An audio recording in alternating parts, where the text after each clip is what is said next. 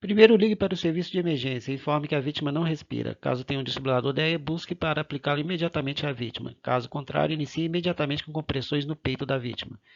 Clique em compressões torácicas no adulto e saiba como realizar as compressões. Para outras opções, clique em menu.